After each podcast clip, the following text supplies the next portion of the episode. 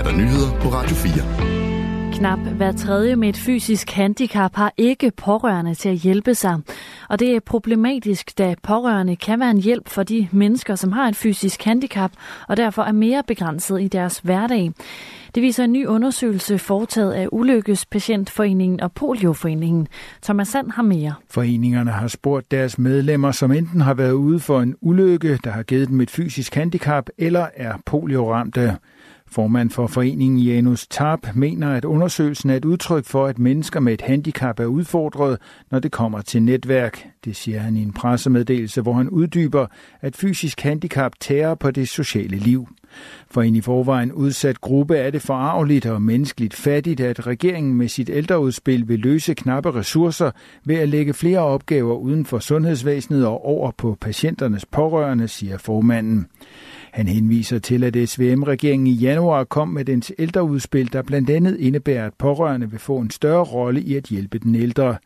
Sundhedsminister Sofie Løde modtog i februar en række anbefalinger fra Sundhedssektorens prioriteringsråd, der var nedsat på initiativ af Lægeforeningen, hvor de pårørende også blev nævnt. I anbefalingerne lyder det blandt andet, at pårørende skal spille en mere aktiv rolle i at skræddersy patientforløb for at nedbringe et presset sundhedsvæsen.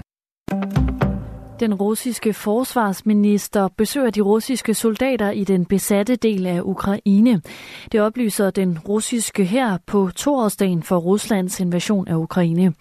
Forsvarsministeren er blevet informeret om, at russiske styrker er i offensiven, efter at de erobrede byen Avdivka den 17. februar, oplyser herren. De ukrainske styrker har på det seneste oplevet alvorlige tilbageslag på flere dele af fronten på grund af mangel på ammunition og manglende luftforsvar. Rusland fokuserer på det østlige Ukraine, hvor byen Mariinka nær Donetsk er det seneste brandpunkt. Hjælpen til Ukraine har ikke nogen udløbsdato, så klarer meldingen fra forsvarsminister Troels Lund Poulsen om Danmarks militære støtte til Ukraine. Det siger han til Ritzau i anledningen af toårsdagen. Der synes jeg, at det er en prioriteret opgave, for hvis vi giver op, så kommer det også til at, at gå ud over vores egen sikkerhed. Af de to år krigen har varet, har Troels Lund Poulsen siddet på posten som forsvarsminister i omkring halvdelen af perioden. Han har blandt andet været med til at sikre Ukraine militær for over 33 milliarder kroner, og som tæller alt fra artilleri og droner til kampvogne og F-16-fly. Selvom situationen er fastlåst i øjeblikket i den østlige del af Ukraine, så er det jo øh, ikke mindst vores indsats fra øh, den vestlige verden, og dermed også fra, fra Europa, der kan være med til at give det meget markante skub i ryggen til Ukraine, som gør, at de så kan blive herre i eget hus. Mm. Og, og for mig har det ikke nogen udløbsdato. Tre kvinder er fundet døde på et bordel i den østriske hovedstad Wien, det skriver det østriske nyhedsbureau APA.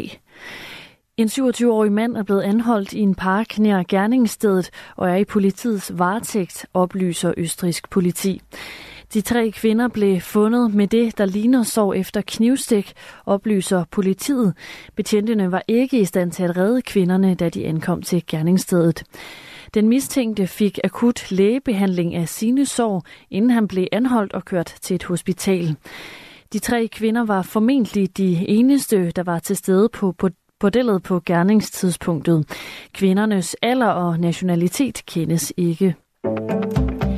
Den ubemandede månelander Odysseus, som natten til fredag landede på månen, er væltet og ligger på siden. Det oplyser virksomheden bag Intuitive Machines.